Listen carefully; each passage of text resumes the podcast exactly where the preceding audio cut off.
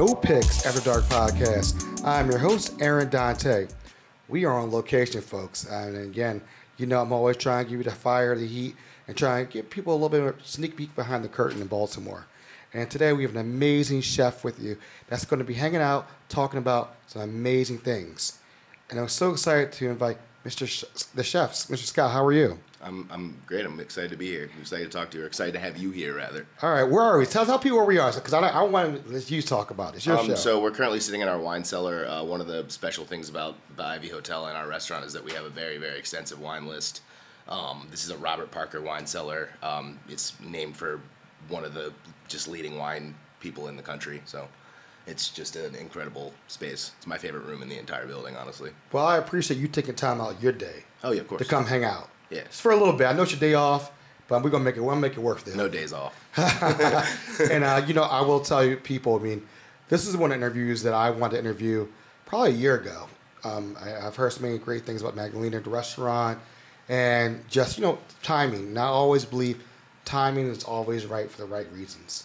And I'm so happy that now we made it work to sit down and have this conversation today. Yeah, I think now is like a good time because you know I sort of have my feet under me in, in my role. It's I've, I've really started to you know catch my stride at, at Magdalena, and I think that you know it, the reviews and the the guest experience when I talk to tables and stuff, it's starting to reflect that. So I'm very, very excited to start a, start getting a little bit of uh you know letting everyone know what's going on. Okay, so I I- so I mean I know you're you're a music guy, podcast guy, all that good stuff. Tell people a little bit about you. Let's give a little bit of background about you. Are you from Baltimore? Are you from the region? I'm from Howard County. Okay. Um, I grew up like down in, in Columbia, uh, in Oakland Mills, if anyone's familiar with that area. Um, my parents are. Uh, my mom was born in England. Um, my dad is from Ellicott City. Um, so you know, I'm, I'm mixed race, and you know, grew up in that little microcosm in in Howard County that, um, you know, Columbia is very much a bubble and a wonderful place to grow up. Uh, I moved up to the city when I was like 19 years old. I was going to uh, Howard Community College at the time. Uh, I moved out of my parents' house with the girl I was dating and just came up here and started cooking because I needed a job. And kind of like, you know, the rest is history, as they say, I guess. Um, I only went to music school just to get an associate's degree, and then uh, the chef that I was working for at the time kind of talked me into doing this forever. Um, which is, you know, when you're young and there's like you're working for a, person that's like passionate and can do a bunch of cool stuff, you, it's kind of easy for them to, you know, drink, people say drink the Kool Aid. I guess is the most popular phrase. Is you kind of just like, and it's like it's a, it's a profession that's so easy to get addicted to, especially when you're like into creative things and you know I already played music and I like it's that's something that's like multitasking and adaptability and like all these things. So it's kind of I just fell in love with it. Nice, nice. So, growing up in the Baltimore region, what was your favorite childhood memory growing up? Like, what was something that you can pick up? Like, this was a cool memory. Always sticks with me. Like from from then to now. Um, well, when I was growing up in Columbia, it's not like that now because it's been pretty developed. Uh, but where my parents live, um, there was sort of just like farmland everywhere. Like there was a huge uh, field of alfalfa, there was soybeans, uh, cornfields, like all this stuff, and that's sort of where we all ended up playing when we were kids because it was just right through the the line of the woods. Um, and that's sort of like now has translated into my cooking because like farm networks and you know local food systems is like something that's so important to me. Um, and i just feel like sort of that uh, feeling like you grew up in like a small town kind of feeling was really cool. I think that was my favorite childhood memory growing up in howard county was kind of like being in like a, where the farm systems were at the time. You know it's it's now the exact area i'm talking about it's now Blandair Park down there um, which is like a bunch of sports complexes and like playgrounds and which is great for the community. You know, stuff like that's wonderful. It's brought a lot of business and like lacrosse tournaments and like all that stuff to the area. But you know, I kind of miss that like, which is like well, this sort of like you know straight go through the line, the line, the tree line into this like wonderland kind of thing. You know, it's funny. Um, I remember growing up, well, Columbia. Yeah. And I remember we moved away, and it wasn't developed yet. I remember watching. I was living somewhere, and it was like the place to be, Yeah. to move. Columbia was like for for families, and they had a certain different way, like a pod or way of living out there, and Yeah, it it's like the villages Yeah, system it was kind different. of. Yeah, it's like people they. I, it was a planned community. Um, I think there's another sister community in Maryland to Columbia that's kind of similar.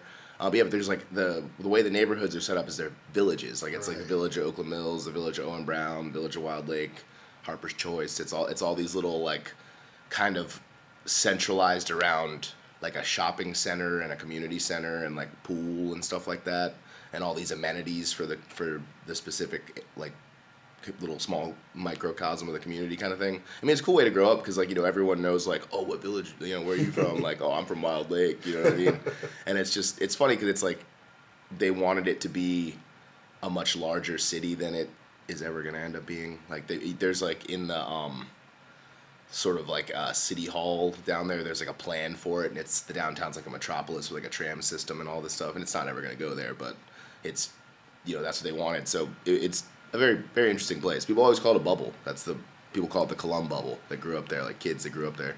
Yeah. So, I guess growing up there, like, so your parents were from parents lived there. You grew up. Was there anybody in your family that was like that that you watched when you were younger that could cook good food? Oh, um, both my grandmothers, like my my nana and my granny, like my white grandmother, my black grandmother. They're they're just both always been incredible cooks. Um, I mean, like my mom's mom's British, obviously, um, which people always try to say that British food is like, you know, it's one of those things like people are like, oh, no, British food's notoriously not good, but for me, it's special because you know they invented globalization in a sense. So like, well, their food is very like a mixed bag of things. When someone is grew up there and lived there, it's like you know the reason I love Indian flavors and all that stuff is because of my grandmother, and the reason I love like Asian food and stuff is because like she instilled how important tea service and all this stuff was to me, mm. and it's kind of just like people think they know what goes on over there that it's just like fish and chips and stuff, but it's really not. It's more than that. It's Yeah. more up in England. They, they got some good food. Yeah, there. and she was like such a well-traveled woman because my grandfather was in the Air Force, so she knew how to make all these different like sauerbraten and like rouladen and all these German dishes, and so I always really was paying attention. You said that before we started, like if there was any, like, we, I was always really paying attention to food. Like I was a fat kid, I was always really excited about the kitchen. So um, my my mom will say that that's like her favorite thing to tell everybody now because she's like so proud of where I'm at. She's like he was always the one pulling his chair up to the counter and like you know, like trying to be involved in what was going on. But real, you know, realistically, it was just because I wanted to get to eat some of it. You got a good appetite, so you gotta know how to cook your food. Uh, Yeah. You know, I always I like hearing those stories because there's so many cool things about that. Where I think about my uncles. yeah, And uh, my uncles were probably the best chefs I've ever had in my life. My uncle could give you a whole chicken, some collard greens, and some black eyed peas and whatever. And he would make it. He would make a full meal at two o'clock in the morning. And they'd be like, "Bro, how did you do this?" And like, it'd be the, it'd be a masterpiece of like soul food. He could make anything. just because he just loved it. He loved to cook, Yeah. and that helped me learn. Oh, I want to watch. And I was, I was, I was, I was, I was skinny, but now I'm a little bit bigger now because I got like a little bit more. Weight ain't shedding off like it used to be. But I will tell you, I love to cook now. So I have like a huge smoker that's the size of this table we're sitting at. Nice. And I just sit back, man. I sit back days and just turn the smoker on, pull a six, seven racks on, and I'm like, who am I cooking for? like, but For you know, it's just, yeah, but just or just for cooking. Why it's not? fun, you know what I mean? man. It's just fun. So that's cool that you already had that passion inside you. It's interesting you said your uncle too because that was another person in my family, like my mom's brother, uh, because he was a waiter at uh, Clyde's. And, Oh, Clyde's, and- yeah, And um, so he, you know, he always watched the kitchen and like he kind of had this like secret, like dream of like you know being a chef kind of thing. Um, so he'd make some really extravagant stuff, um, and just like you know kind of experiment on things, and then like you know we'd all get to eat it. I just think it's like food's always something that's been very important in my family. Um, that was like one of the first things I said in like an interview that I had, um, and when they wanted like a little blurb for our website was kind of just like the like what happens when a family gets around a table and like everything that like everything else in life can go away when there's beautiful food on the table. I, I agree. know? We uh, did something for um, a festival last year, and it was four creators, never met each other, Mhm. and we sat around food and we talked about it and was showing the bond of what food brings people together. Yeah. And by the end of that meal, you know everything about each other. we knew everything about each other. It was Yeah. amazing, and I wish more people did concepts like that. Maybe that could be another concept we can do. Maybe that's another show we can do concept wise. Well, let me know if you want someone to cook for it. Hey, hey, can we get, can we, Miss Terry, can we sign off on that? She'll make um, she'll make she'll make me do whatever. Hey, Chef Scott, anything, anything. It's not really that hard to get me to do stuff, honestly. I'm, I'm still like you know I'm excited about what I do. You know, Well- and especially right now, I feel like I'm in a time when it's like, let's put the pedal down. You know, let's like go while we're going, sort of thing. So Okay, so you when did you, start going? Did you go to school for cooking? Did you, or No. you just naturally like? How did you? What was the first kitchen you worked in? Can you remember that? And did you automatically when you pick a knife up, cutting the mise en place together and all that stuff? Was it like a automatic like love like I love this, or was it kind of like, all right, this is cool. Um, the first kitchen I worked in that was like a real kitchen was, um, or you know, operated in a way that is proper was it was called Zamin Bean Cafe. Um, the building's still there. Um, it's not operating anymore, but it's uh, owned by the Dornick family. They're kind of like prominent in that little pocket of Fells. Um, but the person who ran the place at the time, who sort of just like did everything, it was like a small little restaurant. Like he was sort of the chef, he was the restaurant manager. It was this uh, gentleman, Scott Lanfear, uh, who I ended up opening Patterson Public House with. Is the place I was the chef before I came here, um, and he sort of I started working with him. Um, you know, he's pretty young at the time, and he's not that much old. He's, he's like six years older than me, and you know, he's that's the same age difference between me and my older sister. So there's always this like, whenever I end up around people that it's that age difference, it's always like you know, he took me under his wing right away and started showing me a bunch of stuff. And I did. He got me really excited about cooking, and like you said, I fell in love with it right away. I think because I always really enjoy anything that's like technical in any way.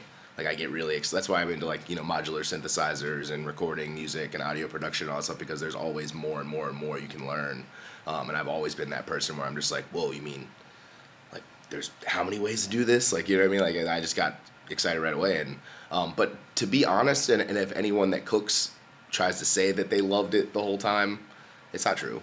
You know, there there was moments in the beginning where I was just like calling my mom because I you know I was I didn't have a car when I first started cooking, so I was like taking. I was living out in Arbutus, and I was like taking like the light rail and a bus, or like riding my bike through West Baltimore at 2 a.m. and like just like kind of having a hard time with like being on my own in the big city kind of thing. Like calling my mom, being like, "Oh, I worked for so long today, and like I'm on this stupid train," and like you know, and just kind of like the aspects of it that were really like beating me down a little bit. Um, but then it sounds really cliche. And I was talking about this with my best friends because I was hanging out with them yesterday. But I read Kitchen Confidential when I was like 23 years old. Um, and that book broke my heart in like the best possible way because it's like one of those things where you're like, man, you don't always have to like feel alone. You don't have to like what we do is really hard, but it's something that's very, very special. And like sort of being a part of like what he says in that book, like that subculture and realizing that like you live in a world that's like all its own. I was like, I'm not ever gonna stop doing this. Like this is it. This is it now. I love it. I love to hear it. So what we'll do is we're gonna take a quick break, and then we're gonna come back. We're gonna talk about how you ended up here, and how you got here, and working for some amazing owners. And It's a pretty good. That's a pretty decent one yeah, because it started. It started longer ago than it seems like. all right. So we can get we can we're gonna get into that, and I want listeners because I want to get the first background about you so they understand who you are, and then we'll get into the technical stuff of being here and give us a little sneak behind the curtain. Excellent. All right, folks. We'll be right back after these messages. The No Picks After Dark podcast is proudly partnered with Maggie's Farm. Located at 4341 Hartford Road, Maggie's Farm offers a unique dining experience with delicious handcrafted cocktails and mouth-watering cuisine, from falafels to scallops and everyone's favorites, honey sriracha cauliflower wings. Open for dinner from 4 p.m. until 10 p.m. Tuesday through Saturday, and for brunch Saturday from 11 a.m. to 3 p.m. and Sunday from 11 a.m. to 4 p.m. with delectable chicken and waffles, shrimp and grits, biscuits and gravy, and more. Check out Maggie's Farm on Instagram and Facebook for daily and weekly food specials. The No Picks After Dark podcast is fueled by Zeke's Coffee. Have you tried their coffee yet? I'm telling you, there's something different about it. Maybe it's because they roast their beans in a fluid coffee roaster, which provides the most accurate roasting temperatures and made with love. You will just have to check it out for yourself and try their delicious food while you're at it. Open now for curbside service, online ordering, carry out, and they also do wholesale. Visit Zeke's Coffee at 4719 Hartford Road, open Monday through Friday, 7 a.m. to 6 p.m., and Sunday, 8 to 5 p.m. Kitchen closes at 3 p.m., or visit Zeke'sCoffee.com, and you too can be fueled by Zeke's.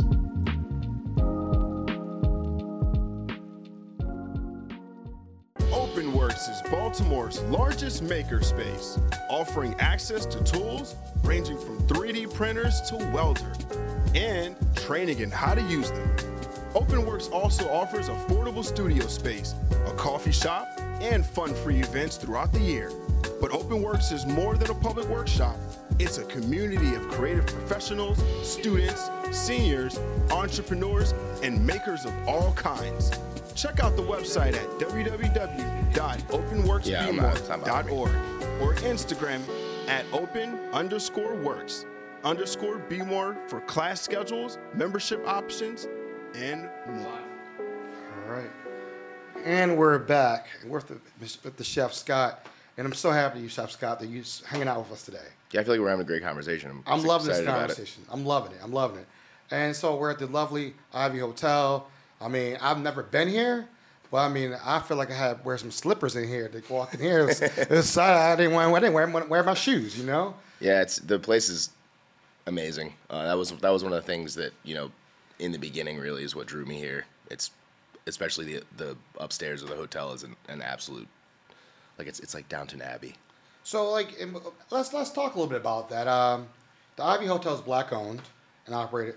What does that mean to you as somebody who works here as a chef, head chef here Magdalena? Um, I feel like because of I mean how personal I already make everything about my career. Like I put so much of myself into my cooking, into my work. Um, I feel like the fact that it's a black-owned establishment kind of takes that to the next level of it.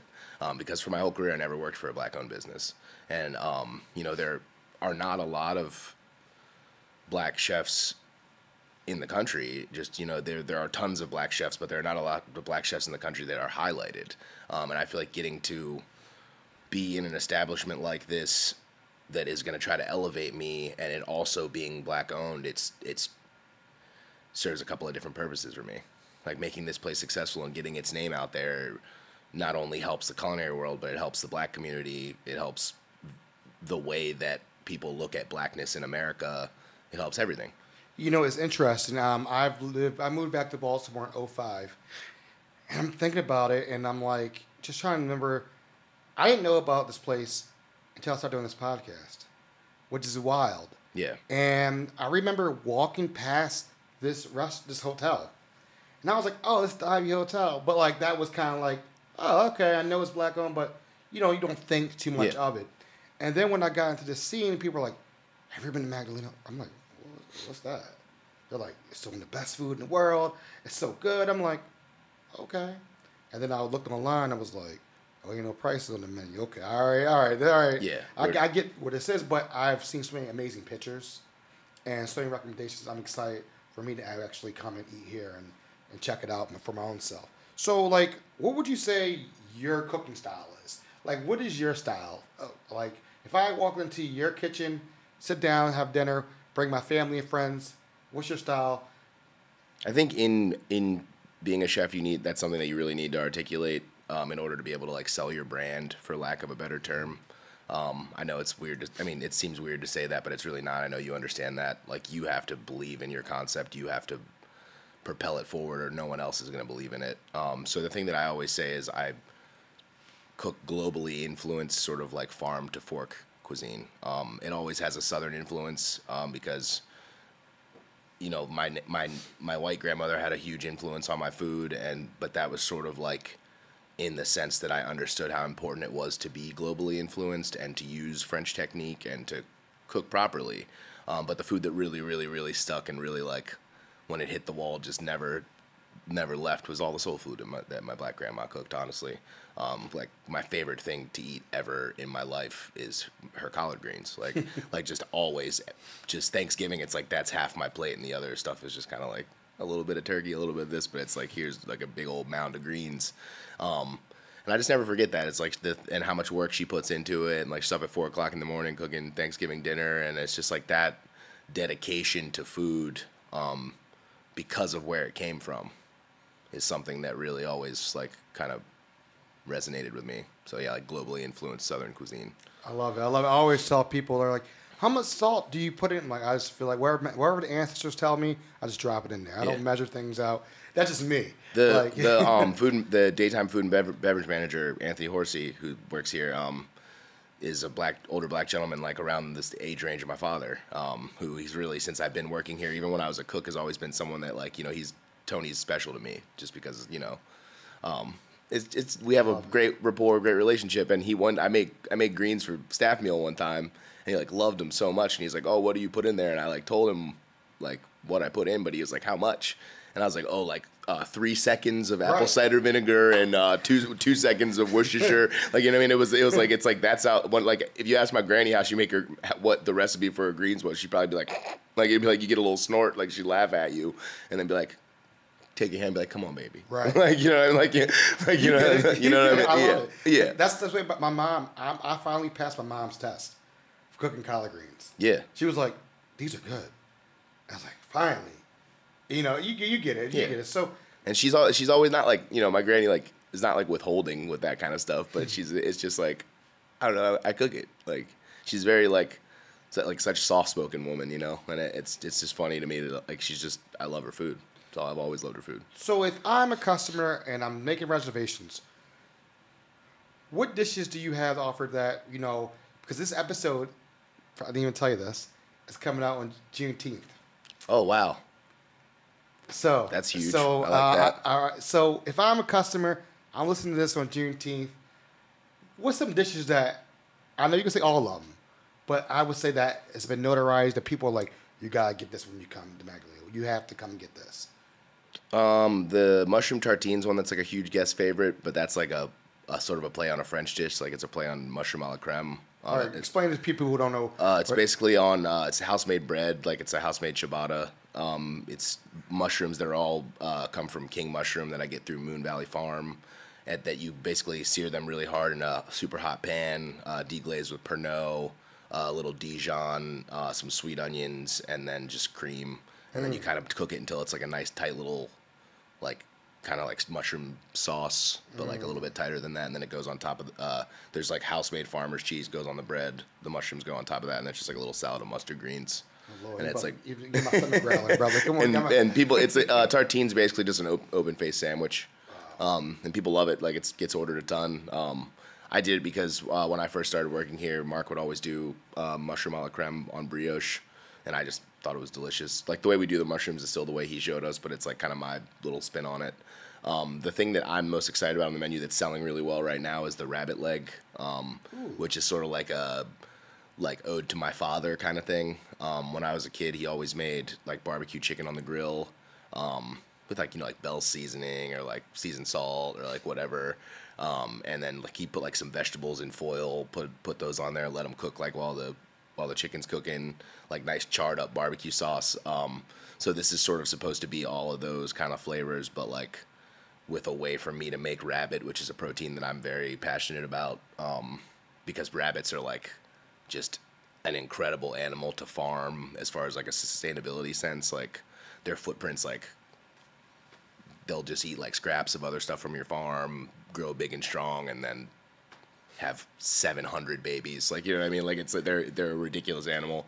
Um, so I kind of wanted to use rabbit in a way that would make it more approachable. Uh, So it gets cooked sous, vide for 10 hours in duck fat. Um, I made like sort of my version of Bell's seasoning uh, where I smoked rosemary and then uh, just kind of put everything else that's in Bell's seasoning in it, like blitz it up into this little like seasoned salt. Um, so it, that goes on there, um, and then it gets charred on a charcoal grill because my dad always used charcoal when I was a kid.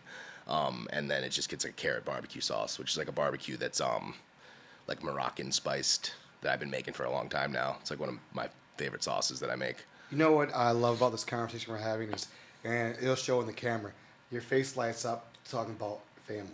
Yeah, And it's like, you know, your nana, your grandmother, they all had, your dad, all had different influences on your life and the food that you're preparing that you see on this table is probably today Yeah, I- when I was a kid, my family was super like we were so incredibly close. Um, like both sides of my family are friends with each other. Um, like you know, both my grandmothers love each other, like kind of thing. My nana passed away now, but my, but like you know, they we're always super close. Um, but I think like I lost my way for a little while. Um, like in my twenties, I got kind of like, you know, the things that happen to people that are chefs, kind of thing. Uh, just messed around too much, acted crazy. Um, and I kind of like lost my way with my family, and now it's like at this point in my life where like I'm starting to be a little successful and have more time to think about like, well, not more time, obviously. That's it's hilarious. You're hearing your day say. off. Come on. Yeah, day that's was don't that was that was silly. Um, but but the uh, um, like you start getting older, and I guess like self reflection is a big thing. Um, and I realized that I have absolutely no culture whatsoever without them. You know, it's interesting. I mean, I was in my 20s and I wasn't as close as my family. Just kind of like, you know, you're just Yeah. having fun. You're just enjoying life. And the older I get, the more, you know, I try to have dinner with my mom, my sister every Sunday night. And just as a, as a tradition, because we did that when I was growing up. Every Sunday night, it was dinner at my dad, mom's house, or aunt and uncle's house. And it would be like so many people. It was a tradition like no other. Yeah. Better, better than the Masters. I know that was a cheesy saying. You're not a Masters. Always the best. Yeah. Better than the other. But you know what I mean? It was just everybody sat around. I had an aunt who made homemade ice cream and would churn it. And like, it was like, this is what it's all about. And I'm trying to instill my sons how important family is. Yeah. And so they can see somebody every Sunday night, we're having dinner. We're sitting down together, TV's off. We're enjoying each other's conversation. And that's what it's all about. So I, I like that you're talking about your family. It's so relatable. And I know people love that. It just, it warms my heart hearing that. Well, cooking's an expression of love, so it's like when you take those things that were, you know, created for you when you were a kid because that's was someone that like loved you and wanted you to be happy. It's like extending that to your guests is like that's. I can't ex- imagine a better restaurant experience than that, honestly. So okay, so from uh, question, Magdalena rebranded from fine dining to a Maryland bistro concept a year ago. What was the process about that? How tell me about the process of going from fine dining to a bistro?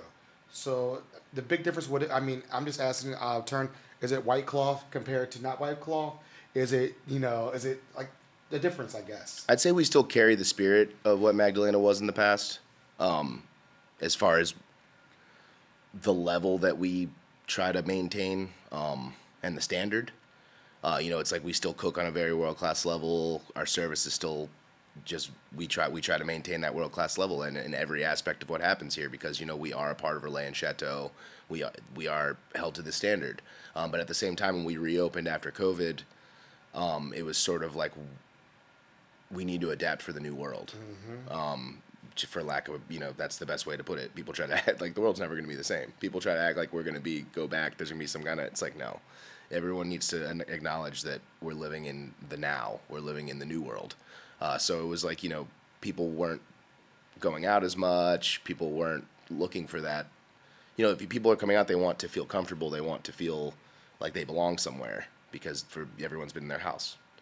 Uh, so it was sort of this let's create a more approachable restaurant that's more appropriate for where we are. And let's use produce from, I mean, we, that was something that we already did here, but like let's highlight that. Let's talk about the farmers. Let's talk about this wonderful state that we're in. We're in one of the be- best farming networks in the entire country. It's wonderful to me that I can like hop into my car, drive 30 minutes, and be like standing at John Shaw's farm in Monkton, hanging out, looking at some brand new row seven vegetable that he's excited about. Like I think it's insane that we can cook that way. Uh, so I so when Mark was still here and when we were reconcepting when and he and Devin and I were having these meetings and sitting down and talking about it, that was something that we really like. Let's have a seriously solid farm program. So for me, it being a Maryland bistro is more than just Maryland classics. It's the fact that the definition of what a Maryland bistro for me is that we t- take produce from this region and we cook it in an approachable and eclectic way. So uh, you can come here and you can tailor an experience for yourself that's like nowhere else in Baltimore. And it's it's amazing to me that if you want to come in and get a burger and a side of Brussels sprouts and have a beer, you can do that. But if you want to come in here and get caviar service and foie gras and lamb saddle and you know what I mean, it's world class cheeses for dessert, you can do that too. And I think that for me that has always kind of been you know, I'm not from France, but like, you know, for me, like when I go to a place like Petit Louis or somewhere that is a bistro, I've always been like, man, I can either come in here and have a snack or I can just like get seriously destroyed with some of the best food I've ever had. Now, what was that moment feeling when they said this is your kitchen now?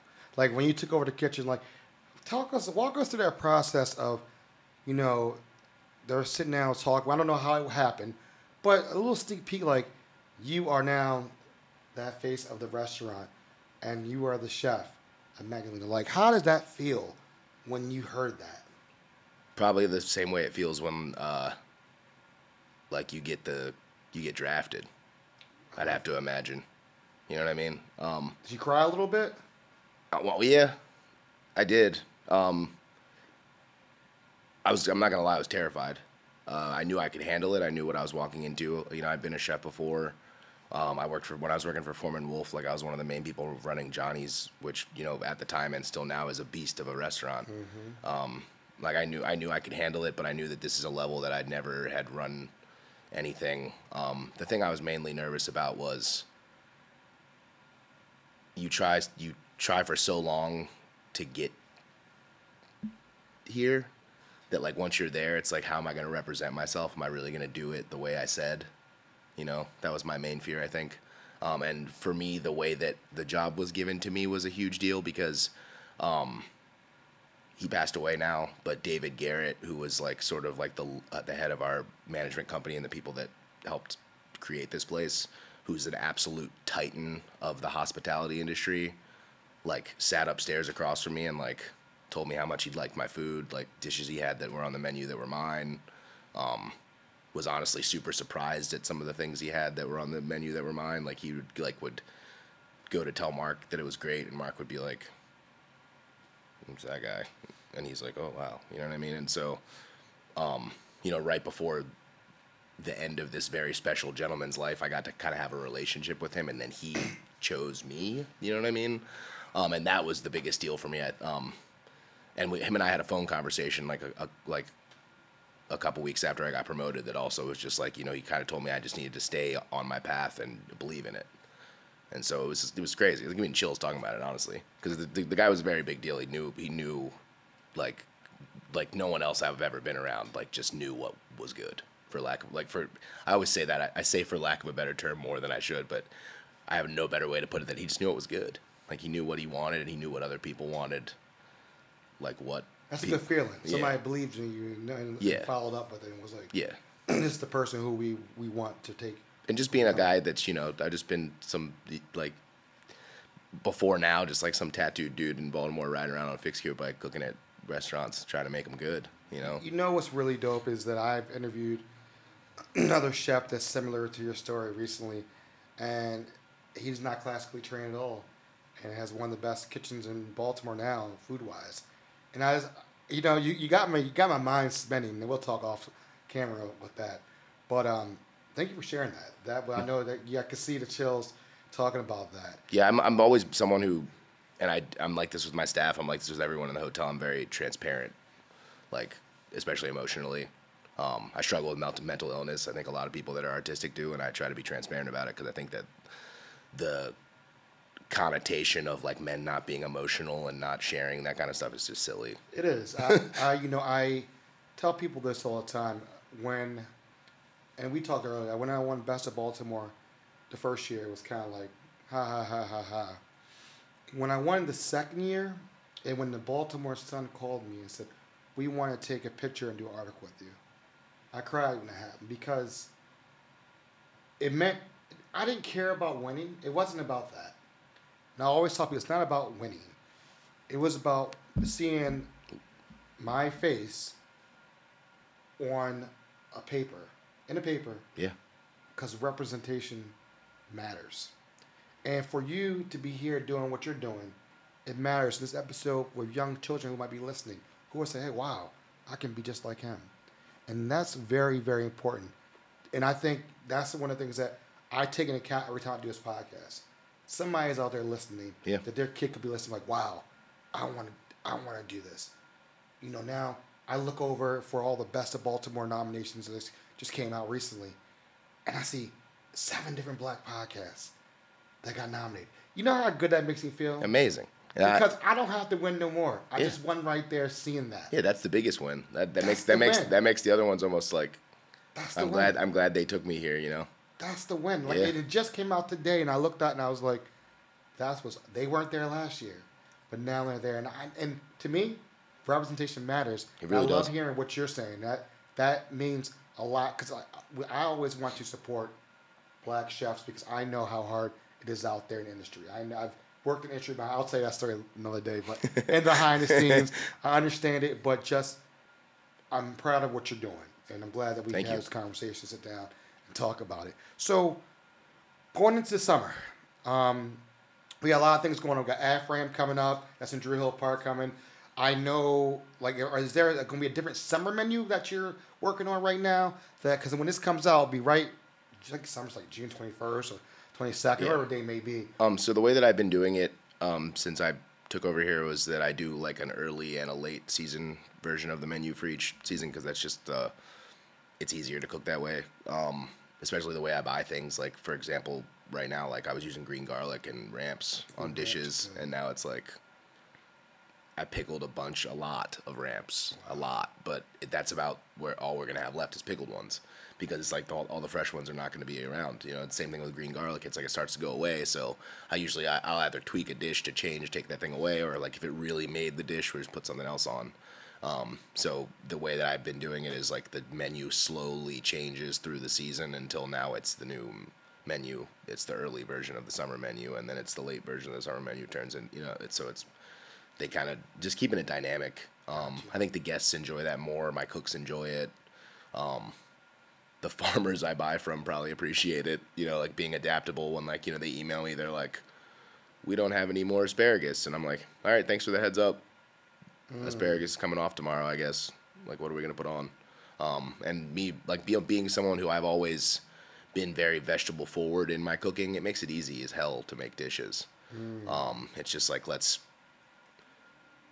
do like a suncho like for example like the vegetable dish that we have on right now is just like an ode to the farm system like every single thing that's on the plate is from the state of maryland or northern virginia um, it's an albright farms egg um, the, all the vegetables are from either karma farm or moon valley all the grains and beans are from next step produce um, so it's like what do we want to do with this like oh we got sunchokes let's make a tarator which is like a turkish sauce that's made with nuts um, you know let's barbecue the carrots let's do this and it's kind of just like just treat take these beautiful vegetables and just treat them well and it's something it's always delicious so That's great. That's great. So I guess what would you? What are the one of the biggest takeaways you want somebody who's listening to us talk and learning about you and the restaurant? What do you want them to walk away from this interview? What do you What do you hope they walk away with? i'd like to you know like you were saying i talk about my family a lot um, i kind of want to separate myself a little bit from what people think about when they think about chefs um, like the thing i was saying before about like just being transparent with your feelings and all that i think that i want people to feel like they can approach me i want to be that if I continue to get attention, I want to be that person that, like, you know, if I'm at the farmer's market at the grocery store or something, people aren't like, they're like, hey, what's up, Chef Scott? Like, how you doing? Like, you know, and I want to be a part. I want to be a part of the community, and I want Magdalena to be a part of the community.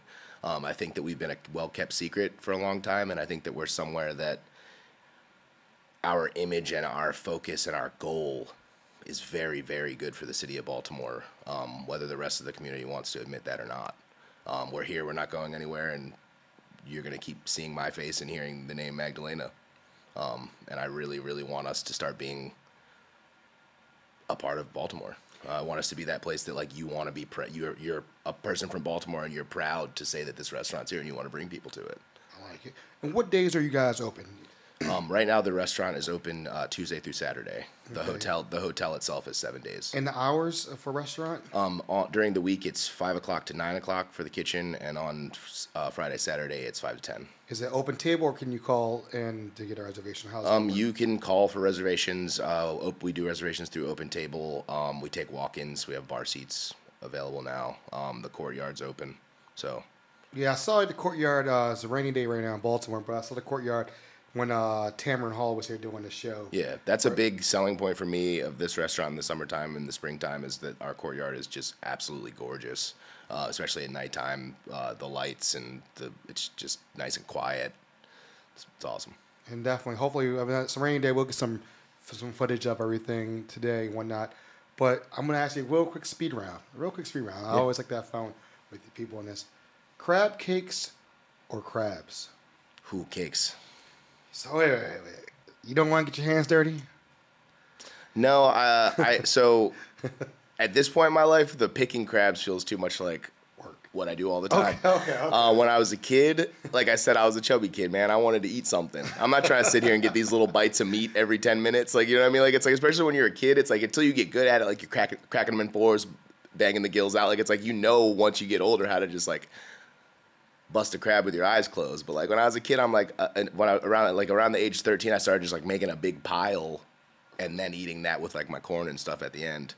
Um, and then I, re- it clicked in my head that that's just a crab cake, isn't it? Yeah, that's all it is. So like, why not just get a nice crab cake? Um, my relationship with crabs is funny. I was talking to my sous chefs about that the other day, and they were kind of like shaming me a little.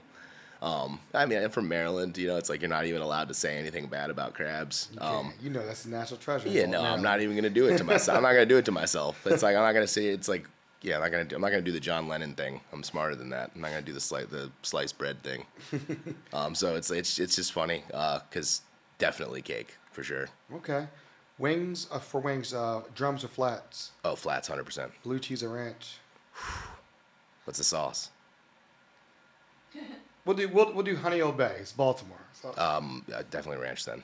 It, it, it depends for me. It depends on what the the dressing depends on what they're sauce with. If, they, if it's like a, if it's just a dry wing, Dry wing. a dry wing blue cheese. okay. Yeah, yeah. All right. I just love blue cheese though. I love I'm a big blue cheese person. Yeah, I- delicious. I, I like blue cheese. I can't. Yeah, but if it's if it's buffalo, I'm hit, I'm probably gonna do ranch because it's just I just I don't know. They just go better together. I know people are, that, that again. My opinions are weird sometimes. I understand that. No, no, no. Uh, no, you're good.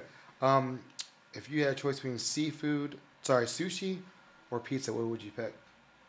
From the best pizza place or sushi? Oof, man, you're you're violent. I'm just having fun. We're, you're a chef. We got, you know, t- That's hard. That's really tough. sushi or a good pizza, I'm pro- mm. New York style or New Jersey style, thin crust or thick. All right, how about this? Thin crust or thick crust? Are you a uh, thin, definitely thin. Okay, Yeah, okay. I like Neapolitan okay pizza. Not Chicago style, not Detroit. I, I'll eat it. It's delicious. Too big, too heavy for me. I just like for me, I just like the little bit of chard and like the serious bubbles of like going into like a pot like 700 degree pizza oven sometimes, and just you know the, it's delicious. Like sourdough crust, like all that stuff. It's, hard, it's harder to make that good if it's thicker. I like a good thin crust. Yeah. Like I like like a potato chip crust. Oh, I delicious. used to live in Jersey, so we used to go to a place called Pete that line on the door. The crust is just thin. I was like, you can't even beat it. I'm gonna say pizza because my partner would say sushi, and I, I, she's gonna think this is funny. Okay, okay, that's cool. That's cool. And what is the best advice you have ever received? You got to believe in it. Um, because I've received it from multiple people. From Mark, who was the used to be the chef here, who is probably the best person to get you to believe in something that I've ever met. He'd talk you into goddamn anything. Um, my pop pop also told me that, and David Garrett also told me that. So I think that like your reality is really, really decided on how you view it, and I've realized that. It's like I've been able to get pretty much anything I set out to do in my life just by believing that I would get it. Well, I appreciate you coming on No Tier Dark podcast. This has been an amazing interview. Thank you, the Ivy Hotel, for having us. Thank you, Miss Terry, for showing the love. Gotta come eat. Yeah, shout out to Terry. She's the greatest events coordinator in the history. Hey, shout out. And shout out to the whole Magdalena and Ivy Hotel crew um, for you know always holding me down and always getting us to where we're trying to go. So Hey, this is coming out on Juneteenth, so even better. shout out to the whole black community. Stay black. Folks, love, peace, and we're out. I had to say some funny stuff at the end, or it wouldn't be, it wouldn't, or it wouldn't be me. Baltimore Fiscal Partners is a boutique CPA firm specializing in accounting and consulting services for nonprofits, small businesses, and with experience running nonprofits and small businesses, they know that there's not always enough time at the end of the day for you to focus on your finances. Whether it's monthly bookkeeping or an annual audit, tax preparation, or consulting, nonprofit or small business, Baltimore Fiscal Partners provides full range or tailored solutions that keep your goals and budget in mind. Learn more about Baltimore Fiscal Partners online at baltimorefiscal.com or follow them at Baltimore Fiscal on Facebook and Instagram.